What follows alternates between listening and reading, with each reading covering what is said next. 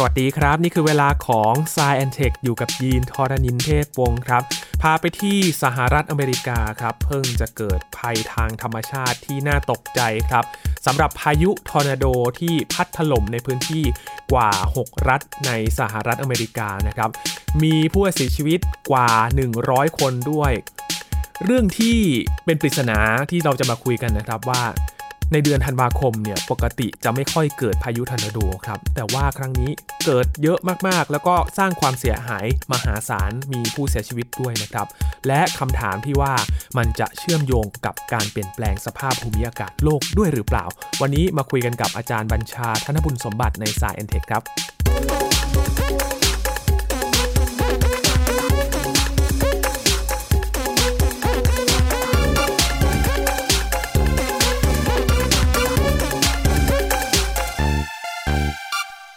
คุณผู้ฟังที่ติดตามข่าวต่างประเทศน่าจะเห็นภาพข่าวกันนะครับ ที่สหรัฐอเมริกาสภาพของบ้านเรือนที่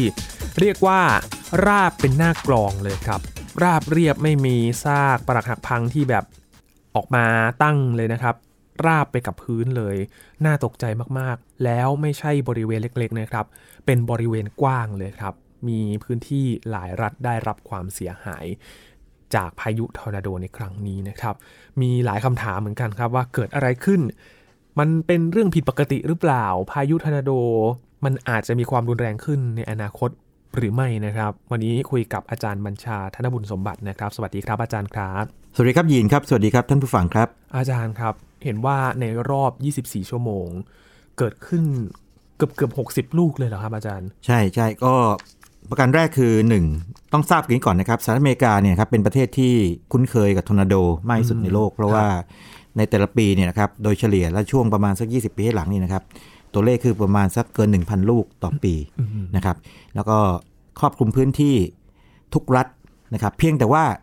มีบางรัฐหรือบางพื้นที่เนี่ยก็จะมีโอกาสเจอมากหน่อย บางรัฐน้อยหน่อยครับเอารัฐน้อยๆก่อนแล้วกันนะครับอย่างพวก阿拉斯านะครับซึ่งจริงๆมันไม่อยู่ในเขตตรงพื้นที่ใหญ่ตรงกลางใช่ไหมมันขึ้นไปทางเหนือนู่น อืม เนี่ยทางรัสเซียไปนู่นนะฮะอันนั้นโอกาสเกิดยากมากเลยนะครับแต่ว่าก็เกิดได้เหมือนกันแต่เป็นทอร์นาโดที่อ่อน อ่า ๆอ่อนๆมาก แล้วก็ไม่ได้สร้างความเสียหายอะไร ครับ ก็เลยไม่เป็นข่าวนะครับอย่าง 3 ปีเกิดลูกหนึ่งอะไรเงี้ยนะเป็นอย่างนั้นไปนานที หรืออย่างถ้าเกิดว่าเป็นรัฐฮาวายนะครับฮาวายเนี่ยก็เป็นเกาะนะครับแล้วก็มีทอร์นาโดอ่อนๆเกิดขึ้นมาได้เหมือนกันปีละหนึ่งลูกโดยเฉลี่ยนะครับแต่ถ้าเป็นตอนกลางของประเทศ แ ถวทางในเท็กซัสโอคลาโฮมาแคนซัสนะครับมิสซูรีต่างๆ อันนี้เป็นพื้นที่ที่เกิดบ่อยมาก ด้วยจำนวนเฉลี่ยต่อเดือนในทั้งหนึ่งปีเนี่ยสูงกว่าที่อื่นนะครับแล้วก็ค่อนมาทางตะวันออกนะครับแถวรัฐพวกเคนตักกี้ที่เป็นข่าวตอนนี้นะอลาบามานะครับหรือว่ารัฐจอร์เจียที่ผมเคยเรียนอยู่เนี่ยก็เกิดทอร์นาโดได้เหมือนกัน แต่ตอนเรียนอยู่ไม่เจอนะสบาย warning นะครับนะไม่ไม่เคยเจอแบบนั้น โดยสรุปแล้วคือสหรัฐอเมริกาเนี่ยครับเป็นประเทศที่เจอเรื่องนี้เป็นประจำแต่ครั้งนี้มันแปลกมันแปลกตรงไหนคืออย่างนี้ครับยิน ครั้งนี้เนี่ยประการที่หนึ่งคือถ้ามันเกิดแค่ไม่กี่ลูกเนี่ยมันเป็นไปได้เพราะว่าอย่างที่บอกคือมันเกิดทุกพื้นที่ใช่ไหมแล้วถ้ามองเป็นเป็นเดือนเนี่ยรายเดือนนี่นะครับเกิดได้ทุกเดือนด้วยอืมนะครับเพียงแต่ว่าแต่ละช่วงเดือนเนี่ยก็เกิดบางพื้นที่มากหน่อย น้อยหน่อยนั่นเอง แล้วก็ถ้ามองเป็นช่วงเดือนนี่นะครับเดือนที่จะเกิดบ่อยๆเนี่ยคือเดือนประมาณสักเมษายน พฤษภาคมแล้วก็มิถุนายนอืมนะครับครับคือประมาณกลางๆปี เป็นช่วงฤดูใบไม้ผลิของเขาก็ดูร้อนด้วยต่อใบไม้ผลิแต่ว่าช่วงปลายปีมีโอกาสแบบนั้นนะฮะทีนี้ ประเด็นคือว่าในช่วงปลายปีอย่างนี้เนี่ยนะครับ อาจจะมีได้บ้างครับมาแบบไม่กี่ลูก แต่ว่าครั้งนี้เนี่ยมาแบบเยอะๆเลยอืมนะครับมาเยอะแบบนี้นะครับต้อง 59 ลูกจากข้อมูลล่าสุดเท่าที่ผมอ่านมาเช้านี้เองนะฮะก่อนหน้านี้เมื่อ 3 วันก่อนเนี่ยยังบอกว่าวัน 30 กว่าลูกเองนะครับแล้วตอนนี้มัน59แล้วเนี่ยเออสิ่งที่เกิดขึ้นคือเขาเรียก outbreak out ว่าออกเบรกถ้าเป็นโรคระบาดก็คือการแพร่กระจายโรคระบาดเยอะเลยครับคือเมื่อไหร่ก็ตามถ้าเกิดว่าในเหตุการณ์เหตุการณ์หนึ่งในช่วงเวลาเดียวกันเนี่ยนะครับถือว่า 1 วันหรือต่อกัน2อสวันเนี่ยนะครับมันออกมาเกิน 6 ลูกเรียกว่าเกิด outbreak นะครับครั้งนี้ก็ถือว่าเป็น outbreak แน่ๆนะครับ อืมครับ แล้วในเดือนธันวาคมปกติมันก็จะเป็นฤดูหนาวแล้วใช่ไหมครับอาจารย์ใช่ใช่มันมีโอกาสเกิด แต่ว่ามันไม่ควรจะเกิดในที่ที่ขึ้นไปทางเหนืออย่างเคนตักกี้มากขนาดนั้นเคนตักกี้นี่มันคือมันอยู่กลางๆของสหรัฐนะปกติมันอาจจะอยู่ทางใต้ๆหน่อยครับอันนี้เป็นไปได้นะครับดังนั้น 2 เรื่องเลย 1 คือ ถามว่าทอร์นาโดเกิดได้ไหมเดือนธันวาคมบอกเกิดได้นะครับแต่ไม่ควรจะเป็น outbreak ครับเห็นไหมอะสองคือ เกิดได้ แต่ว่าพื้นที่ที่เกิดเนี่ยทำไมมันค่อนไปสูงอืมนะครับสาเหตุมันเนี่ยก็จะแบบนี้นะครับ คือถ้าไปฟังคำอธิบายแบบง่าย ๆ เลยง่ายสุดคือบอกงี้ว่า มันจะคล้ายๆกับกรมอุตุเราอธิบายทำนองว่า เป็นมวลอากาศเย็นจากทางขั้วโลกทางแคนาดาลงมาปะทะกับมวลอากาศอุ่นและชื้นจากทางอ่าวเม็กซิโกขึ้นไปไปชนกันครับอันนี้เป็นคำอธิบายที่เรียกว่าพื้นฐานแบบ ไม่ครบเลยเพราะว่าปกติมันก็ชนกันอย่างนี้อยู่แล้วครับมันเป็นเงื่อนไขหนึ่งนะครับแค่นั้นเองนะฮะแต่หัวใจของการเกิดทอร์นาโดเนี่ยครับที่เป็นข่าวเนี่ยนะครับมันต้องเกิดเมฆที่ผมเคยเล่าไปในพอดแคสต์ตอนหนึ่งเนาะเกิดเมฆฝนฟ้าคะนองที่เรียกว่า supercell อืมนะครับซึ่งเมฆ supercell เนี่ยเป็นเมฆฝนฟ้าคะนองแปลว่ามีฟ้าร้องฟ้าผ่าได้เนี่ยแต่ข้างในตัวเมฆเนี่ยมีแกนอากาศที่หมุนอยู่ครับเรียก mesocycloneด้วย พื้นที่ของสหรัฐที่มันเป็นพื้นที่ราบด้วยใช่ไหมครับ จึงทำให้เกิดพายุทอร์นาโดเกิดขึ้นอ่าได้ตรงนี้เป็นข้อสังเกตที่ดีมากครับยินสหรัฐอเมริกานี่เป็นประเทศที่กว้างใหญ่ไพศาลมากนะครับนะแถบทางตะวันตกของเขานะครับก็มีเทือกเขาร็อกกี้นะครับเป็นภูเขา ทางตรงกลางเนี่ยค่อนข้างโล่งๆ นี่แหละครับเป็นหนึ่งในเงื่อนไขเลย คือเวลามวลอากาศมันปะทะกันเนี่ยมันไม่มีอะไรไปชะลอความเร็วลมครับคือเงื่อนไขการเกิดทอร์นาโดเนี่ยเป็นแบบนี้นะครับมันจะมีอย่างน้อย 3 อย่างน้อย 3 เงื่อนไขเลย 2 เงื่อนไขแรกเนี่ยเป็นเงื่อนไขการเกิดฝนฟ้าขนอง คือ 1 คือต้องมีความชื้นครับสูง เมฆมันคือความชื้นนะครับนะเกิดเมฆก้อนใหญ่ขนาดนั้นต้องมีความชื้นสูง 2 คือต้องมีกลไกทางอุตุนิยมวิทยานะครับที่ยกเอาความชื้นที่ขึ้นสูงก่อตัวเมฆก้อนขนาดใหญ่ครับแต่ถ้ามีแค่ 2 อย่างนี้มันก็จะเป็นฝนฟ้าคะนองธรรมดานึกภาพไหมก็คือมีฟ้าร้องฟ้าผ่าอาจจะมีลูกเห็บต่างๆนะครับแต่ว่าไม่เกิดไอ้งวงงวงๆนี่ลงมา หรือถ้าเป็นงวงงวงๆมาก็ไม่รุนแรงแบบทอร์นาโดที่เป็นข่าวนี้เงื่อนไขที่ 3 คืออย่างนี้ฮะ มันต้องมีเขาเรียกว่าลมเฉือน wind shear ในคำนี้ผมอธิบายก่อนนิดหนึ่งนะครับ wind shear คืออะไร สมมุติว่าถ้าเราอยู่ที่พื้นนี่นะครับ สมมติว่าลมพัดจากใต้ไปเหนือนะครับนะ ด้วยความเร็วค่าหนึ่งนะครับ สมมติว่าสัก 10 กิโลเมตรต่อชั่วโมงนะฮะ ทีนี้ถ้าเกิดว่าสูงขึ้นไปประมาณสัก 50 เมตร 100 เมตร 1กิโลเมตร2กิโลเมตรต่างเนี่ยลมพัดทิศเดียวกันเลย แล้วก็ความเร็วเท่ากันเลย อย่างนี้ก็คือไม่เกิดลมเฉือน แต่จะเกิดอะไรขึ้นถ้าเกิดว่าที่พื้นลมพัดจากใต้ไปเหนือนะครับ ส่วนที่สูงขึ้นไปนะครับลมพัดทิศเดียวกันก็จริง แต่พัดเร็วกว่าหรือช้ากว่า อย่างนี้เกิดลมเฉือน หรือพัด ทิศทางต่างกันก็เกิดลมเฉือนครับทีนี้พอพูดอย่างนี้ไปปั๊บเนี่ยนะครับหลายท่านอาจจะยังมองไม่เห็นภาพ ผมให้จินตนาการแบบนี้ครับยินเดี๋ยวยินอาจจะลองลองทำมือก็ได้ก็ไม่เป็นไรลองแบมือซ้ายขึ้นมาก่อนนะครับครับแบมือซ้ายขึ้นมา เอาปากกาอันหนึงวางบนมือ วางขวางนะวางขวางวางขวางขวางกับนิ้วนะครับแล้วเอามือขวาประกบมือซ้าย โดยที่ให้นิ้วมันทับกันนะฮะตอนประกบลงไปนี่นะครับจะเห็นว่าหัวปากกาก็จะโผล่มาใช่ไหมใช่ครับนะเอาไอ้ตรงก้นปากกาก็จะโผล่มา ทีนี้ถ้าเกิดว่ามือซ้ายอยู่นิ่งๆนะครับมือขวาดันไปข้างหน้าเกิดอะไรขึ้น ตัวปากกาก็จะหมุนอืมเคลื่อนที่แล้วหมุนด้วยครับนะครับนะนี่นะครับตัวมือซ้ายเนี่ยเปรียบเสมือนทิศทางลมที่พื้น ตัวมือขวาเนี่ยทิศทางลมที่อยู่สูงขึ้นไปครับนะครับหากว่าเร็วไม่เท่ากันไอ้แกนอากาศตรงกลางเนี่ยก็จะถูกเฉือนอืมนะครับถูกเรียกว่าถูกผลักให้มันเกิดการหมุนครับนะครับในกรณีนี้นะครับอากาศก็จะหมุนในแนวแนวนอนคือขนานกับพื้น นะครับเป็นแกนอากาศหมุนกับพื้นอยู่ ซึ่งยังไม่ใช่ทอร์นาโดนะครับมันจะเริ่มเริ่มเรียกว่าเป็นเงื่อนไขทอร์นาโดต่อเมื่ออย่างนี้ไอ้ตัวแกนอากาศที่หมุนอยู่กับพื้นอยู่นี่นะครับหากว่ามันถูกกระแสอากาศที่ไหลเข้าสู่เมฆที่เลี้ยงให้เมฆอ้วนขึ้นมาเรียกอัพดราฟเนี่ยครับผลักขึ้นไปให้ตั้งขึ้นมาลองจินตนาการนะครับคราวนี้ตัวปากกาเมื่อกี้ของเราวางในแนวนอนใช่ไหมคราวนี้เราจับมันคล้ายๆเอียงขึ้นมา ให้ปลายปากกาชี้ขึ้นอืมอะแกนอากาศก็จะ หมุนวนคล้ายๆกับตัวเจ้าแกนของปากกาเราครับนะครับนะและถ้าเกิดว่าตัวการหมุนวนของอากาศนี้เข้าสู่เมฆฝนฟ้าคะนอง คราวนี้เมฆฝนฟ้าคะนองมันจะเป็นเมฆแบบพิเศษละมันไม่ใช่เมฆฝนฟ้าคะนองที่มีแค่ฟ้าร้องฟ้าผ่าลูกเห็บไปเฉยมันก็จะมีแกนหมุนในอากาศ ซึ่งแกนหมุนนี้เรียกว่า mesocyclone ซึ่งเป็นเงื่อนไขสำคัญของทอร์นาโด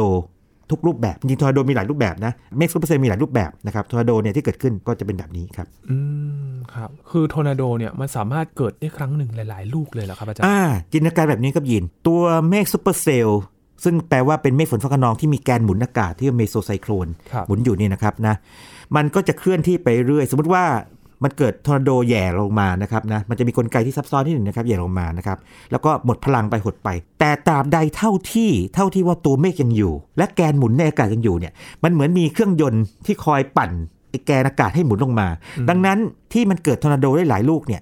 แม้แต่เมฆก้อนเดียวนะครับสามารถทำให้เกิดทอร์นาโดได้หลายลูกสี่ห้าลูกก็ได้เลยอืมนะครับนะดังนั้นคราวนี้ที่เกิดขึ้นหลาย ๆ ลูกนี่นะครับมันจึงเป็นเมฆนะครับหรือกลุ่มของเมฆฝนฟ้าคะนองแบบ supercell ที่แต่ละ ก้อนเนี่ยนะครับให้ทอร์นาโดอย่างน้อยหนึ่งลูกหรือมากกว่า และถูกผลักให้เคลื่อนที่ไปตามแนวนั้น ถ้าเราดูข่าวนี่นะครับ ลองไปหาแผนที่ของสหรัฐอเมริกาดูนะครับ แต่ผมเล่าให้ฟังว่าอย่างนี้ มันจะเริ่มจากรัฐอาร์คันซอนะครับนะ แล้วเข้าไปบางส่วนมิสซูรีเฉียดๆนิดนึงนะครับครับ แล้วก็เทนเนสซีนิดหนึ่งนะครับ ผ่านอิลลินอยส์เล็กน้อยเฉียดๆนะครับ ติ่งเป็นติ่งๆแต่ว่าเฉียดเนี่ยก็คือไปสร้างความเสียหายนะ แต่ว่าเข้าไปเต็มๆเนี่ยนะครับอาละวาดเต็มที่ในเคนตักกี้ก็คือยาวเลยหลักหลายร้อยกิโลเมตรเลยอืมครับแต่ถ้าดูข่าวจากทางอเมริกาเนี่ยเขาใช้หน่วยเป็นไมล์นะเออนะครับก็ไปแปลงเอานะครับ ครั้งนี้เนี่ยถือว่าหนักหนาสาหัสพอสมควรนะครับ ก่อนหน้านี้เคยเกิดขึ้นแบบนี้ไหมครับอาจารย์ อ่ายินผมให้สถิติอย่างนี้นะครับ เวลาเกิด outbreak นะครับ คือมีทอร์นาโดมากกว่า 6 ลูกขึ้นไปนะครับครับขึ้นมาเนี่ยเรียกเกิด outbreak แต่ว่ากรณีสถิติโลกของอเมริกาเนี่ยครับแล้วสถิติอเมริกาแล้วกันนะ แต่จริงๆคือคงเป็นสถิติโลกด้วย เพราะว่าอเมริกาที่เป็นเจ้าด้านทอร์นาโดเยอะนะเอ่อเมื่อ 10 ปีก่อนเองครับยินปี 2011ครับเกิดทั้งหมด 362 ลูกสามร้อยกว่าในเวลา 3 วัน 7 ชั่วโมงโอ้ มากกว่าครั้งนี้อีกนะครับ ครั้งนี้นี่ 59 ลูกใช่ไหมอะตีว่า 60 ลูกแล้วกันนะครับครั้งนั้นก็ 6 เท่าอืมนะ6 3 6นะ แต่ในเวลา 3 วันนะครับ300กว่าลูกอะอืมนะ super outbreak นี่ก็สร้างความเสียหายแบบยับเยินมาก แต่เกิดขึ้นในช่วงเอ่อวันที่ 25ถึง28 เมษายนอืมนะในผมเรียนให้ทราบเลยคือ ช่วงเดือนเมษาพฤษภามิถุนาเนี่ยเป็นช่วงเรียกว่ามีจัดโปรมรสุมโปรโมชั่นโปรโมชั่นของทอร์นาโดเขาจัดโปรให้ธรรมชาติจัดโปรให้ ส่วนอีกอันหนึงซึ่งเดิมทีเคยเป็นแชมป์เก่าก่อนที่จะเกิดไอ้ครั้งนี้นะฮะคือไอ้อย่างครั้งปี 2011นี่นะครับเขาเรียก super outbreak ครับซูเปอร์ไงคือพิเศษเลยนะครับอันดับ 2 แชมป์อันดับ 2 รองลงมาเนี่ยครับ เกิดในปี 1974 หรือว่าพศ 2517 อ่ายีนยังไม่เกิดเนาะหลายท่านยังไม่เกิดเหมือนกัน อันนั้นก็เกิดในเดือนเอ่อเมษายนนะครับ 3-4 เมษายน อันนั้นเกิด 148 ลูก นะครับนะอืมก็เรียกว่าเคยเกิดหนักกว่านี้มาแล้ว แต่ทั้งสองครั้งจะเห็นว่าเกิดในเดือนเมษายน เกิดในช่วงฤดูใบไม้ผลิครับนะครับนะซึ่งไม่ใช่ฤดูหนาว ครั้งนี้ที่บอกพิเศษก็คืออย่างนี้ฮะมันเกิดฤดูหนาวแล้วเป็น outbreak ครับนะครับทีนี้มันก็มีคำถามที่ว่าเอ๊ะมันเกี่ยวกับการเปลี่ยนแปลงสภาพภูมิอากาศหรือเปล่าครับครับ ตรงนี้ถ้าเป็นนักอุตุนิยมวิทยาที่เขาศึกษาวิจัยเรื่องนี้เขาจะยังไม่ฟันธงอืมจนกว่าจะหาคำตอบชัดเจนได้นะครับ เพราะว่าเอ่อมันจะแตกเป็นสองค่ายผมเท่าที่ผมอ่านมานะครับคืออย่างนี้ บางคนสันนิษฐานว่ามีความเป็นไปได้สูงเลยครับเพราะว่าโอ้โหช่วงปลายปีอย่างนี้เนี่ยมันไม่ควรจะมีความชื้นสูงมาจากทางอ่าวเม็กซิโกขนาดนี้ครับแล้วล้ำเข้ามาถึงลึกขนาดนี้นะครับนะแล้วเกิดเงื่อนไขที่ผมบอกคือความชื้นสูงนะครับอากาศยกตัวแล้วก็มีลมเฉือนครับใช่ไหมที่ทำให้เกิดทอร์นาโดขึ้นมา แล้วสภาพต่างๆ คือลมระดับต่างๆเนี่ยเป็นใจให้เกิดทอร์นาโดขึ้นมา มันจะมีความซับซ้อนนี้อยู่นะครับนะพอดีเราเป็นพอดแคสต์จะเห็นภาพไม่ได้ ถ้าเป็น YouTube เป็นอะไรเนี่ยมันจะมีแผนภาพพวกนี้อยู่นะให้โอกาสทำให้ทีหลัง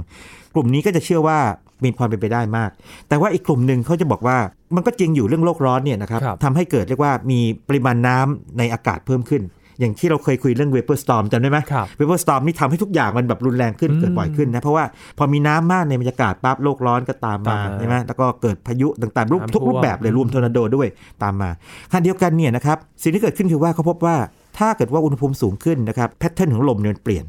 โอกาสเกิดลมเฉือนมันน้อยลงอืมดังนั้นเนี่ยมันก็เลยคล้ายมัน trade-off กันอยู่มันก้ำกึ่งกันอยู่ว่าจริงๆมันมองภาพรวมแล้วเนี่ยมันควรจะมากขึ้นหรือน้อยลงกันจริคงรับแล้วก็ถ้าดูสถิติยาวๆเนี่ยนะครับบางทีพูดยากเพราะว่าอย่างนี้ การตรวจจับทอร์นาโดเนี่ยเพิ่งมาแม่นยำเอาเมื่อไม่นานมานี้นะครับ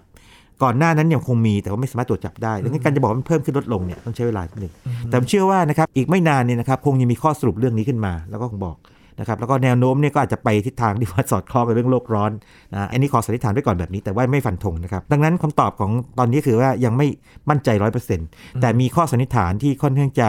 มีคนเชื่อจำนวนหนึ่งแล้วล่ะว่าเป็นไปได้มาก เพราะว่ามันเกิดในช่วงพิเศษ คือถ้ามันเกิดในช่วงเมษาพฤษภามิถุนาเนี่ยคนก็บอกก็เคยเกิดแล้วอืมไม่อาจจะสรุปงั้นไม่ได้ชัดนะครับครับทีนี้มีอีก 2 ประเด็นครับที่สงสัยก็คือว่า ความเสียหายมากมายขนาดนี้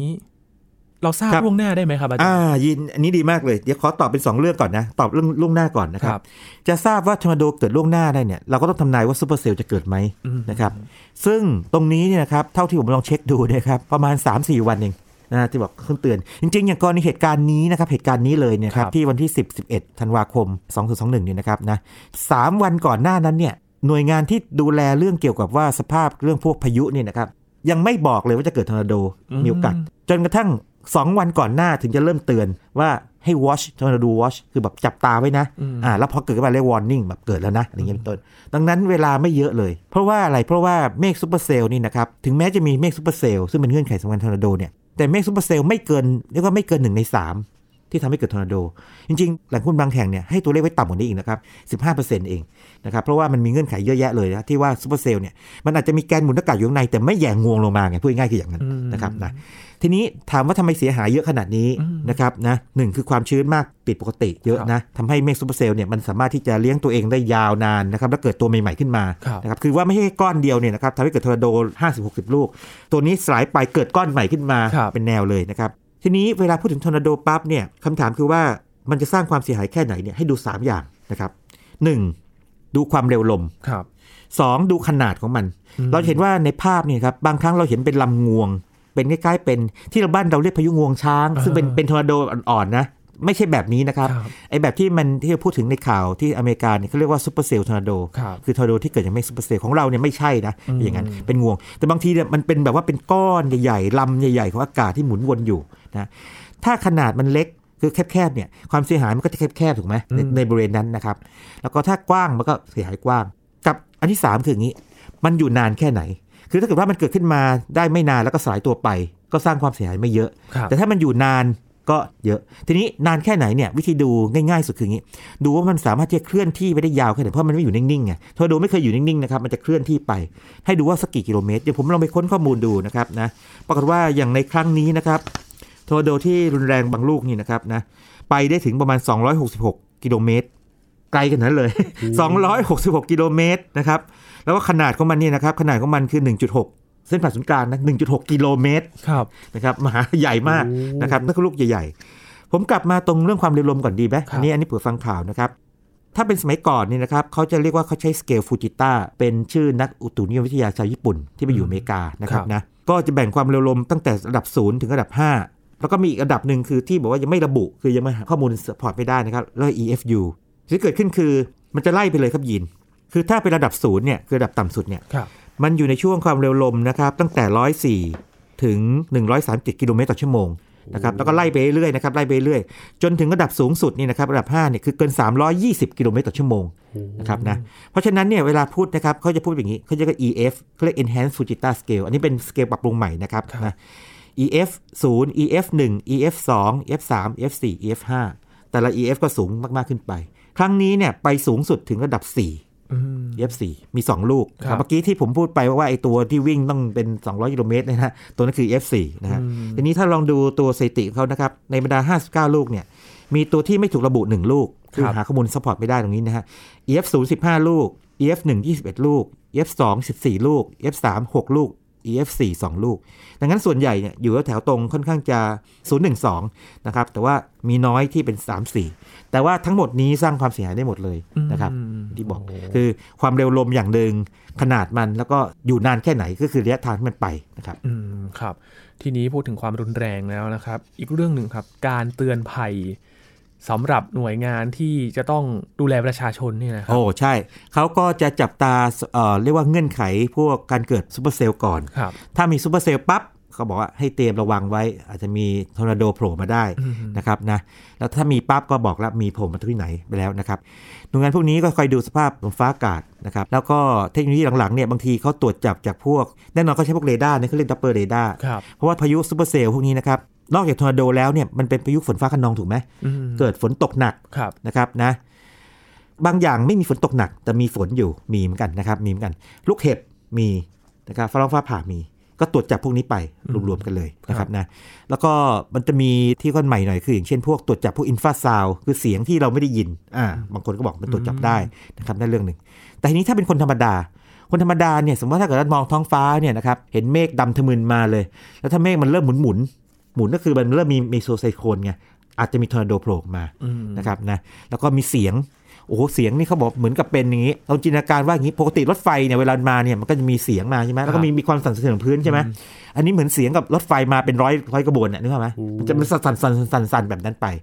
ก็เป็นสัญญาณเตือนนะครับหรือว่าถ้าเกิดว่ามีลูกเห็บตกมา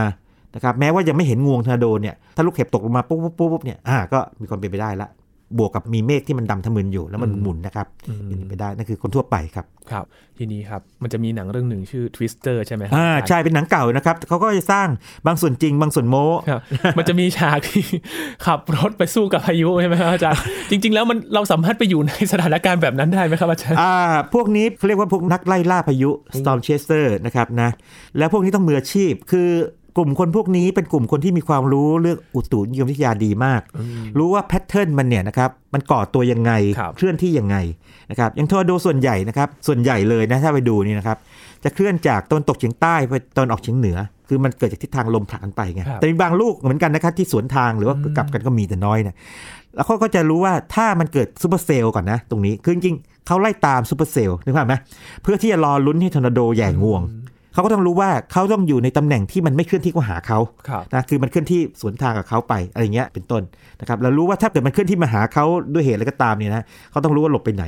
นะดังนั้นต้องมีความรู้ดีมากหรือต่อให้รู้ดีมากก็ใช่ว่าจะปลอดภัยนะครับเพราะว่าถ้าคุณอยู่ในรถก็ตามนี่อย่าลืมว่าทอร์นาโดนี่ทำบ้านพังขนาดนั้นรถเละได้นะครับถูกผลักเอา ไปนะฮะแน่นอนมันคงไม่บี้รถจนแบนอย่างนั้นแต่ว่ามันทำให้สิ่งต่างๆ มากระทบรถกระจกแตกต่างๆ ก็ก็อันตราย ดังนั้นคำถามคือว่ามีกลุ่มคนพวกนี้ไหม่มีแล้วมีมากขึ้นเรื่อยๆด้วยนะครับนะเพราะคนคนชอบไล่ล่าพายุพวกนี้ชอบมากแต่ว่าจะทำอย่างนั้นได้เนี่ยความรู้ทางเกี่ยวกับเรื่องพายุทอร์นาโดเนี่ยแล้วก็เรื่องฝนฟ้าอากาศทั่วไปต้องดีมากเลย แล้วอุปกรณ์ต้องพร้อมเลยนะครับแล้วก็ต้องคอยสื่อสารให้คนอื่นว่าตัวเองอยู่ที่ไหนเผื่อมีความช่วยเหลือจะมาทันอืมนะครับครับคือ บ้านเรานี่ยังไม่เคยเจอใครประกาศตัวนะครับ ว่าเป็นนักไล่ล่าพายุน่าจะแต่ยากแต่นะแต่ว่าผมเอ่อมีมีเพื่อนบางคนเป็นนักไล่ล่าเรียกว่าอะไรสายฟ้าเวลามีสายฟ้าก็ชอบไปถ่ายสายฟ้าอย่างปลอดภัยนะครับนะครับเขาจะมีเทคนิคของเขานะครับครับ คือจากเหตุการณ์ครั้งนี้นะครับพายุทอร์นาโดครั้งครับนี้เนี่ยครับเราจะต้อง ระวังเรื่องอะไรครับ มันจะรุนแรงขึ้นไหมครับอาจารย์ อ่ามีมีอย่างนี้นะครับ เอาแบบใกล้ๆก่อนเลย คือมีคนถามว่าจะเกิดแบบนี้อีกไหม outbreak ในเดือนธันวาคม นักอุตุนิยมวิทยาของ a c c u v a t o r นะครับ ซึ่งเขาเก่งเรื่องนี้นะครับเขาบอกว่าทอร์นาโดคงเกิดขึ้นอีกบางลูก แต่ว่าถ้ามาเยอะๆอย่างเงี้ยโอกาสน้อยมากที่เป็นแบบนี้ เพราะครั้งนี้มันมันไปนะฮะ เงื่อนไขไม่น่าจะเอื้อขนาดนั้น แต่ว่าก็ลมฟ้าอากาศที่คาดการณ์ไม่ได้เป๊ะๆเนาะครับนะครับเพียงแต่ว่าโอกาสบอกได้แค่โอกาสนะครับนะสองคือคงมีการศึกษาเชิงวิชาการเข้มข้นเลยครั้งนี้ เพราะอย่างที่บอกว่า